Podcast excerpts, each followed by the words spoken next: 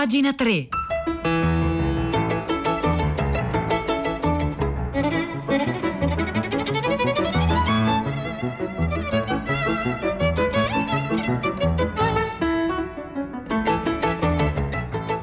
Le 9, 1 minuto e 50 secondi in questo istante, giovedì 18 febbraio 2021. Buongiorno a tutti da Silvia Bencivelli, bentornati a pagina 3, la cultura nei giornali, nel web e nelle riviste.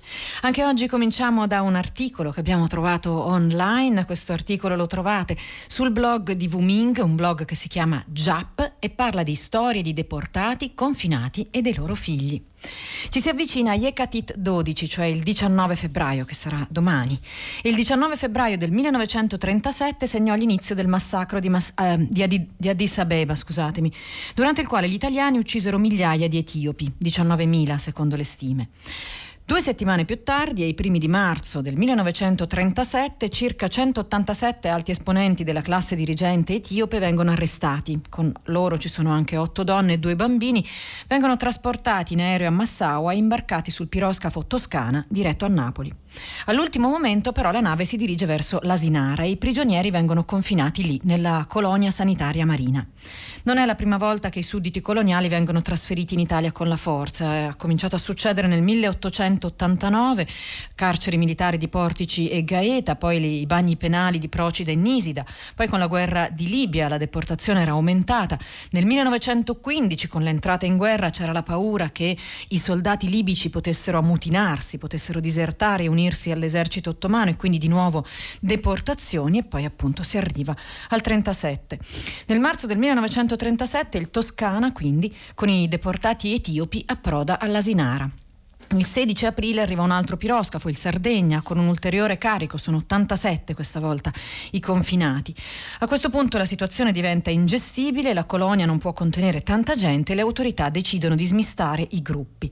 Qualcuno di questi etiopi, 28, 28 irriducibili, tra cui poi eh, arriveranno altri, altri 7, insomma 28 più 7 arriveranno a Longobucco, che è un paese annidato tra le montagne della Sila, siamo in provincia di Cosenza, dove gli abitanti per qualche tempo non faranno uscire i bambini di casa per paura che se li mangino i cannibali. Tra i confinati etiopi a Longobucco c'è il Dejak Mangasha Ubie, ex ambasciatore a Roma in rappresentanza del paese. Mangasha si lamenta di essere finito nel gruppo dei più cattivi. Scrive subito al prefetto in italiano sostenendo che non ha mai agito male, che ad Addis Abeba ha fatto atto di sotto, sottomissione al maresciallo Badoglio nonostante avesse ai suoi ordini un esercito di 7.000 uomini, perché, tra virgolette, amavo l'Italia e in Italia mi fidavo. La lettera non sortisce l'effetto desiderato. Mangascià non viene trasferito. Non subito, almeno. Un anno dopo, nel giugno del 1938, il prefetto chiede al ministro degli interni di mandarlo a Bocchigliero, a un'ora di curve da Longobucco, e non è una situazione migliore. Non è un premio, infatti non è un premio per la sua buona condotta, al contrario, il motivo è che il De Giac avrebbe, tra virgolette, contratto relazioni con prostitute del luogo. Non sappiamo se l'accusa fosse fondata, si legge qui su Giap, il blog di Wuming, ma la storia va avanti. Nel febbraio del 1939 Giuseppina Blacconà mette al mondo un bambino che non può proprio essere figlio di suo marito Vincenzo Scigliano. Il bambino è nero e viene subito soprannominato un Ivuriaddu, che vuol dire qualcosa tipo il neretto. Ma Giuseppina non era una prostituta, si occupava delle pulizie delle stanze e di preparare i pasti per i confinati. Il lavoro glielo aveva trovato proprio Vincenzo, il marito, che in Etiopia c'era stato a fare la guerra e per questo, fin dai primi giorni, era stato incaricato di tenere rapporti con quella gente strana, lui che ci sapeva fare. Vincenzo comunque riconosce il figlio e gli dà il nome di suo padre, Michele Antonio. Forse lo fa per evitare guai alla moglie, visto che in Italia la legge parla chiaro. Il cittadino che intrattiene relazioni di indole coniugali con un suddito dell'Africa orientale italiana è punito con la reclusione da 1 a 5 anni. Intanto il padre naturale del bambino, Mangasha Obie, viene appunto spedito a Bocchigliero e quando gli alleati liberano la Calabria può finalmente tornare al suo paese. Da lì, dal suo paese, a guerra finita, scrive a Giuseppina, chiede notizie del figlio, vorrebbe crescerlo in Etiopia, manda anche del denaro, ma la madre non sente ragioni. Michele Antonio cresce a Longobucco, diventa carbonaio e pastore, si sposa a 18 anni e nei primi anni 60 gli nascono due figli, Mangascià Vincenzo e Giuseppina. La sua vita cambia d'improvviso quando gli arriva la notizia che Mangasha Obie è morto e gli ha lasciato tutta l'eredità, perché nel frattempo ha avuto altri due figli, ma sono dei poco di buono, non meritano nulla. Michele Antonio si informa, pare che la cifra sia considerevole. Il padre, Mangasha Obie, è stato ministro, consigliere dell'imperatore, ha sposato una donna molto ricca e ha palazzi, terreni, tesori. Così, nel maggio del 1963, Michele Antonio rinuncia alla cittadinanza italiana, prende quella etiope con il nome di Michael Mangascià e parte e va ad Addis Abeba. I giornali dell'epoca, i giornali calabresi, colgono l'occasione per scrivere pezzi di colore, non mancando di ribadire quanto fosse dorato il confino degli etiopi a Longobucco. Sì, d'accordo, per loro faceva freddo, si ammalavano, ma prendevano mille lire al mese di diaria, la gente era ospitale, le donne ben disposte. Cosa vuoi che siano sei anni lontano da casa senza potersi allontanare da un paese di 7.000 anime? A quanto dicono Michele Antonio non è mai più tornato a Longobucco e anche qui si favoleggia dei conti che avrebbe lasciato da pagare prima di sparire, della fine che avrebbe fatto in Etiopia. Luigi Magni, regista, e stiamo concludendo la storia, reduce dal successo dell'anno nel Signore, immaginò anche di girare un film su tutta questa storia, per provare a raccontare attraverso quella l'aggressione fascista e le mascalzonate degli italiani in Etiopia. Alla fine non se ne fece di nulla. Di film italiani che raccontino le mascalzonate, per così dire, degli italiani in Africa, non se ne girerà manco mezzo, almeno fino di, eh, scusate, fino a Tempo di uccidere di Giuliano Montaldo, che è però del 1989. 1949. E uno dei film anticolonialisti più famosi e citati, La battaglia d'Algeri, è opera di un regista italiano, Gillo Pontecorvo, ma non parla delle nostre mascalzonate, bensì dei misfatti coloniali altrui, nella fattispecie di quelli francesi. Questo articolo lo trovate su JAP, eh, i Wuming firmano anche un articolo sul sito di Internazionale in cui raccontano questa storia e, e, e molto altro, lo trovate linkato anche questo alla nostra pagina web che come sempre è www.pagina pagina3.rai.it.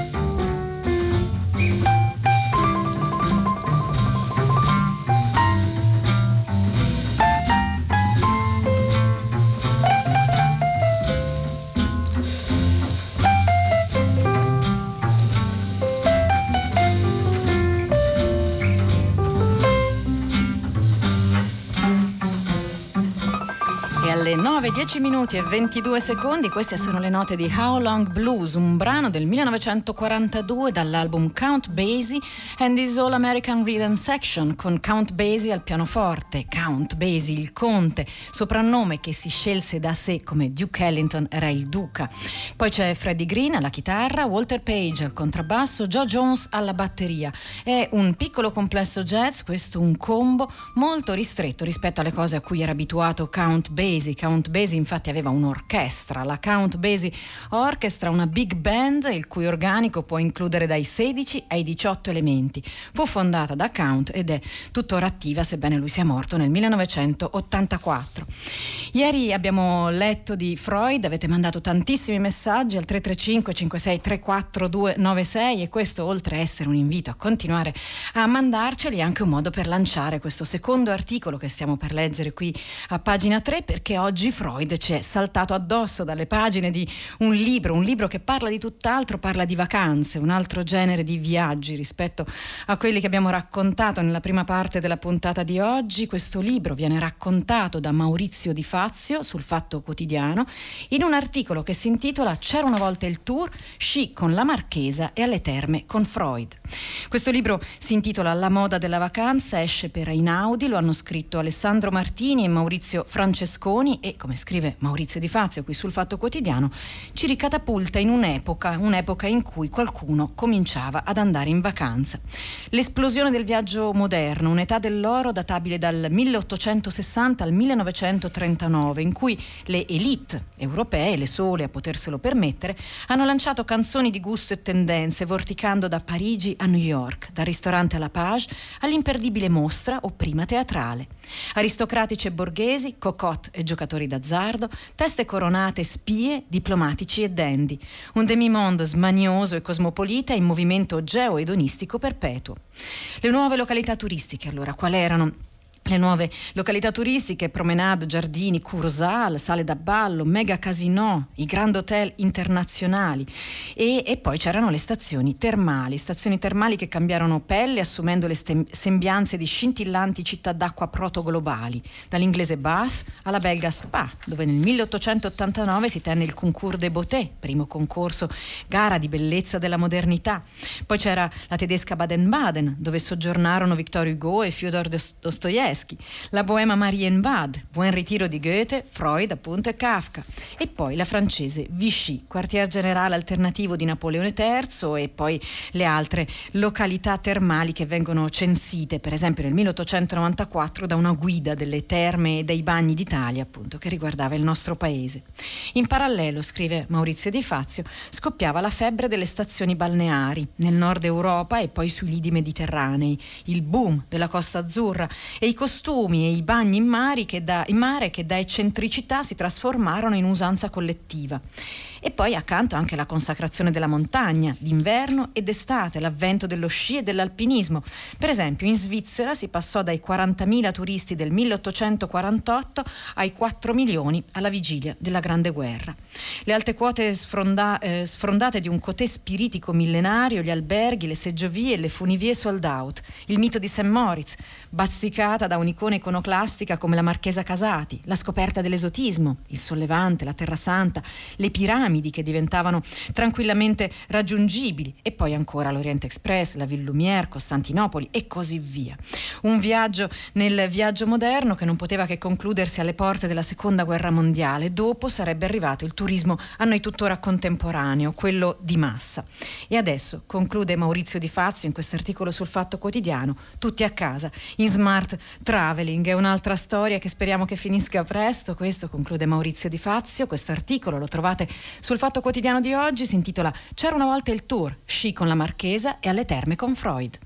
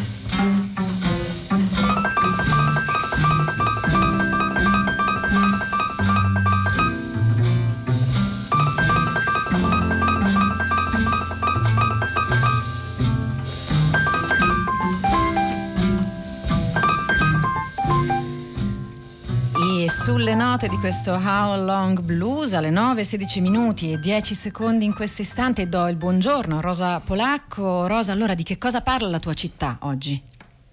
Ciao Silvia, buongiorno. Allora, la città oggi parla di Mario Draghi, del nuovo governo, di quello che verrà perché ieri, seguendo il discorso sulla fiducia in Senato, abbiamo sentito per la prima volta quali saranno le linee, quali vorrebbero essere le linee di azione principali appunto del nuovo, del nuovo governo. Sono diverse le telefonate che stamattina si concentrano su vari aspetti toccati dal discorso di ieri, dalla scuola all'evasione fiscale, al al, al futuro dei giovani, alla cultura e anche eh, qualcuno che nota cosa mancava in quel discorso e cosa invece era degno di, di essere sottolineato e rilanciato. Quindi cerchiamo di fare un ragionamento soprattutto a partire da questi spunti su quale sia la cultura politica eh, e, e, la cultura ideale che eh, sostiene il, il percorso che ha in mente Mario Draghi e il suo governo. Grazie, grazie Rosa. Allora seguiremo la, la, tua città. Io intanto ricordo il numero di sms per intervenire 335 5634 296 e già tanti messaggi stanno arrivando soprattutto a proposito del primo articolo, quello che riguarda eh, gli etiopi. Ovviamente Giuseppina dice non chiamatele mascalzonate le atrocità commesse dagli italiani in Somalia, Etiopia e dai francesi in Algeria. No, certo, era molto tra virgolette ed era la parola usata a quel tempo per minimizzarle, ma tutt'altro che, che eh, vogliamo farlo noi, insomma noi assolutamente le consideriamo atrocità. C'è chi eh, come Paolo loda la figura del marito italiano che eh, pacificamente riconosce il figlio non suo ma evidentemente dello straniero, questo Vincenzo Scigliano, padre di, di Mangascià, del, del signor Mangascià che poi andrà in Etiopia e c'è chi come Fra dice grande Wuming, un modo diverso di fare la storia. Vorrei però leggervi un messaggio interessante di qualcuno che non si firma che dice non dimentichiamo il film Il leone del deserto, sulla vita del condottiero senussita libico Omar al-Mukhtar che si batté opponendosi alla riconquista della Libia da parte del Regio Esercito italiano.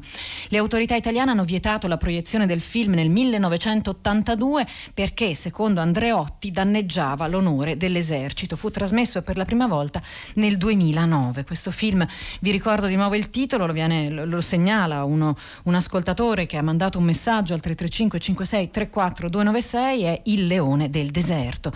Ma noi continuiamo a leggere gli articoli dalle pagine culturali di oggi.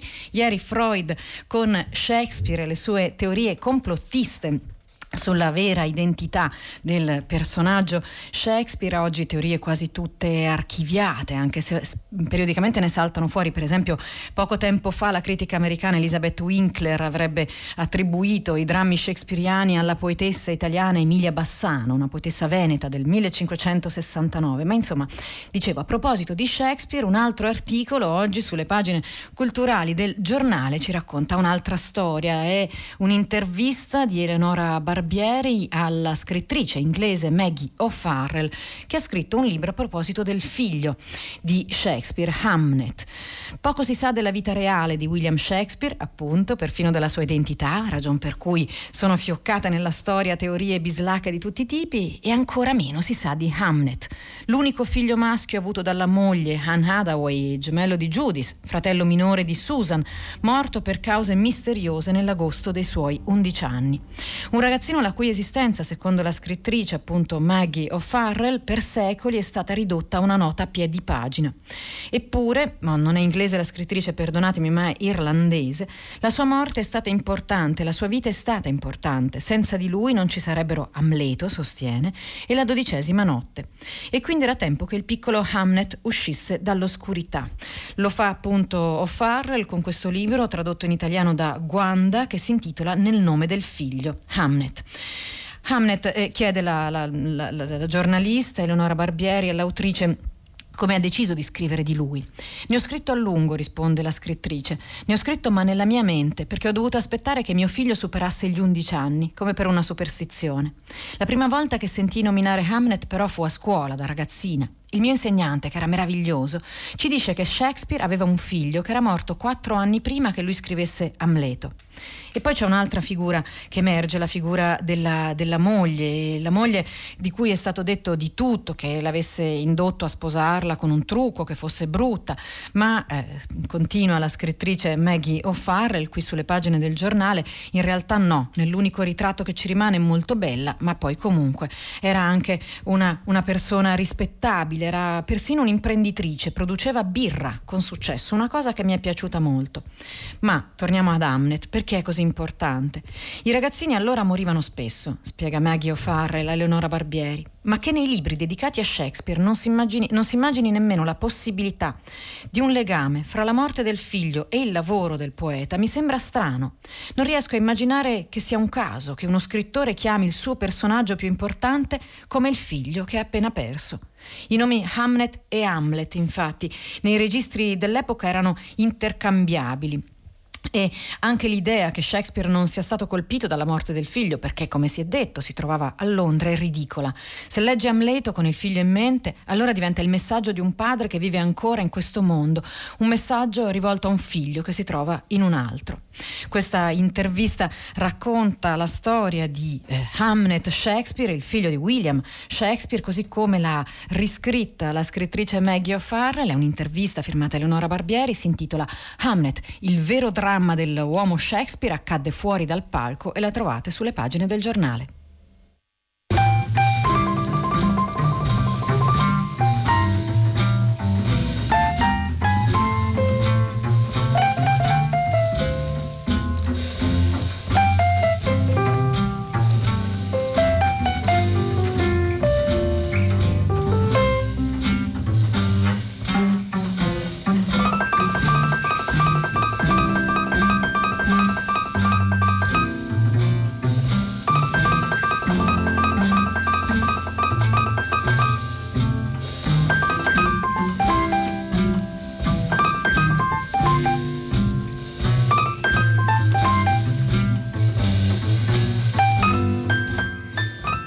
9, 23 minuti e 12 secondi sono ancora le note di Count Basie a trasportarci tra le pagine culturali dei giornali. Adesso leggiamo dal foglio, la pagina è quella Gran Milano che racconta appunto la città di Milano. Lui è Corrado Beldì e racconta il suo, il suo quartiere, che non è soltanto il suo, è stato anche il quartiere di Franco Loi.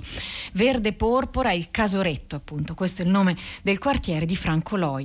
La vedi laggiù all'angolo? Quella sarà la tua nuova casa. Dalla finestra di Massimo sembrava un rudere, l'intonaco scrostato, i serramenti marci. Un mese dopo l'ho comprata. Il peggior azzardo della mia vita, ora lo posso dire. L'architetto è stato bravo, ma io l'ho tirato scemo. Sposta quel muro, alza il solaio. Alla fine l'abbiamo sventrata e tra un guaio e l'altro ci sono voluti quattro anni di candele accese all'abbazia del Casoretto davanti al trittico del liberale. Il pittore col più bel nomignolo mai sentito, anche se forse al mio cantiere sarebbe servito un dittatore. Tra un sopralluogo e l'altro ho iniziato a conoscere la zona, scrive Corrado Beldì. Sempre in tasca un libro di Franco Loi, il poeta del Casoretto, e la sua immagine della donna che camminava su via Porpora con le mani alzate e cammina mindi sogna, credo che voglia dire cammina mentre sogna, alle spalle piazzale Loreto e la guerra e i gerarchi presi a calci e sputi da quelli che prima li avevano esaltati. Il tempismo è tutto, come traslocare nei giorni del lockdown, ritrovarsi in un quartiere deserto. E allora, e allora che cosa fa? In questo nuovo quartiere deserto Corrado Beldì e decide che bisogna annettere una strada verde che è via Chavez lì accanto. In attesa dell'annessione faremo di via Porpora il polmone verde del quartiere, marciapiedi, ciclabile e piante. Dice Paolo che per scuotere il sindaco basta fare un comitato e raccogliere mille firme. Un bel cadeau per Beppe Sala a tre mesi dalle elezioni. Bisogna provarci. Ci è venuta un'ideuzza che manco a Stefano Boeri. Realizzeremo il pergolato più lungo del mondo, 2000 metri da Loreto alla stazione di Lambrate e altrettante a tornare e solo glicine, glicine, glicine color porpora naturalmente. Fiorito sarà uno spettacolo. Il nome del comitato c'è già, Verde Porpora. Me lo sono inventato io e sono certo che spacca. E ce la faremo, me l'ha detto Jeff Koons, il più grande artista vivente, ex marito di Cicciolina. Lo adoro da quando facevo interviste ai grandi personaggi del Novecento e passai due ore con Cicciolina solo per chiederle di lui. Non vuoi sapere proprio niente di me, Cicciolino Corrado? Da dieci giorni mi sono iscritto al suo master, il corso più bello che io abbia mai fatto. Dal suo favoloso studio, giacca blu e maglioncino in tinta, Koons mi ha spiegato, fissandomi negli occhi, che è arrivato il momento di credere in me stesso. Solo tu puoi cambiare il mondo, credi nella potenza delle tue idee. E allora ecco il vero ispiratore di Verde Porpora, questo, eh, appunto, questo progetto di rendere verde il quartiere del Casoretto e di convincere il sindaco a, a far fiorire questo nuovo quartiere, l'inaugurazione, l'emblema di una nuova stagione di sostenibilità. E i nipotini della signora che va qui man al sa potranno correre spensierati sotto il glicine fiorito perché il tempo della pandemia sarà finalmente alle spalle.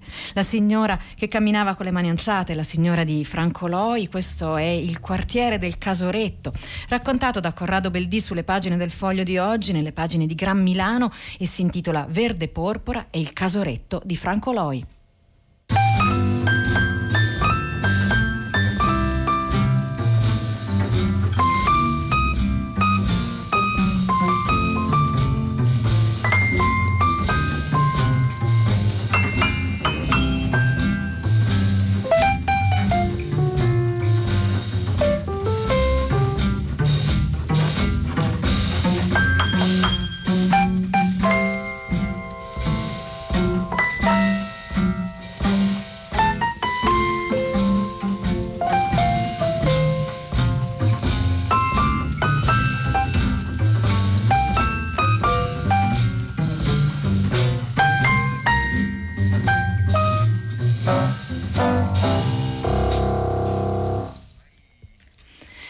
Alle 9.27 minuti e 28 secondi su queste ultime note di How Long Blues della Count Basie, non della Count Basie Orchestra, ma di un combo piccolo con Count Basie al pianoforte, l'album è Count Basie and This All American Rhythm Section, ci è arrivato un messaggio da parte dell'ascoltatrice Fra che ci dice vi sto ascoltando proprio dal casoretto. E chissà se qualcuno ci ha ascoltato anche da Longobucco per esempio, quando abbiamo raccontato la storia di, dei deportati in quel paese della Siria Sicilia. Noi oggi però concludiamo la puntata portandovi a Torino dove eh, un fondo, 17.000 libri d'arte sono stati acquisiti dalle biblioteche civiche della città. È il fondo Clara, lo racconta Dario Bragaglia su Art Tribune.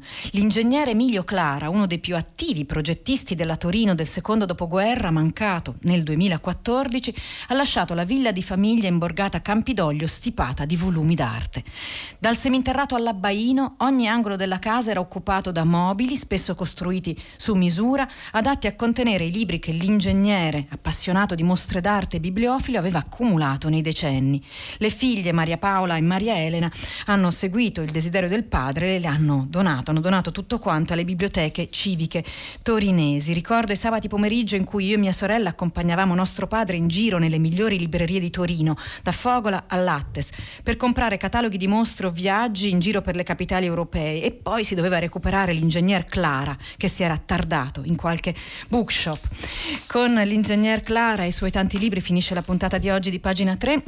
Io vi saluto insieme al tecnico Domenico Ganci, Piero Pugliese, Angela Landini, Cristiana Castellotti, Maria Chiara Beranec, da Silvia Bencevelli è tutto. Appuntamento per domani con pagina 3 qui alle ore 9.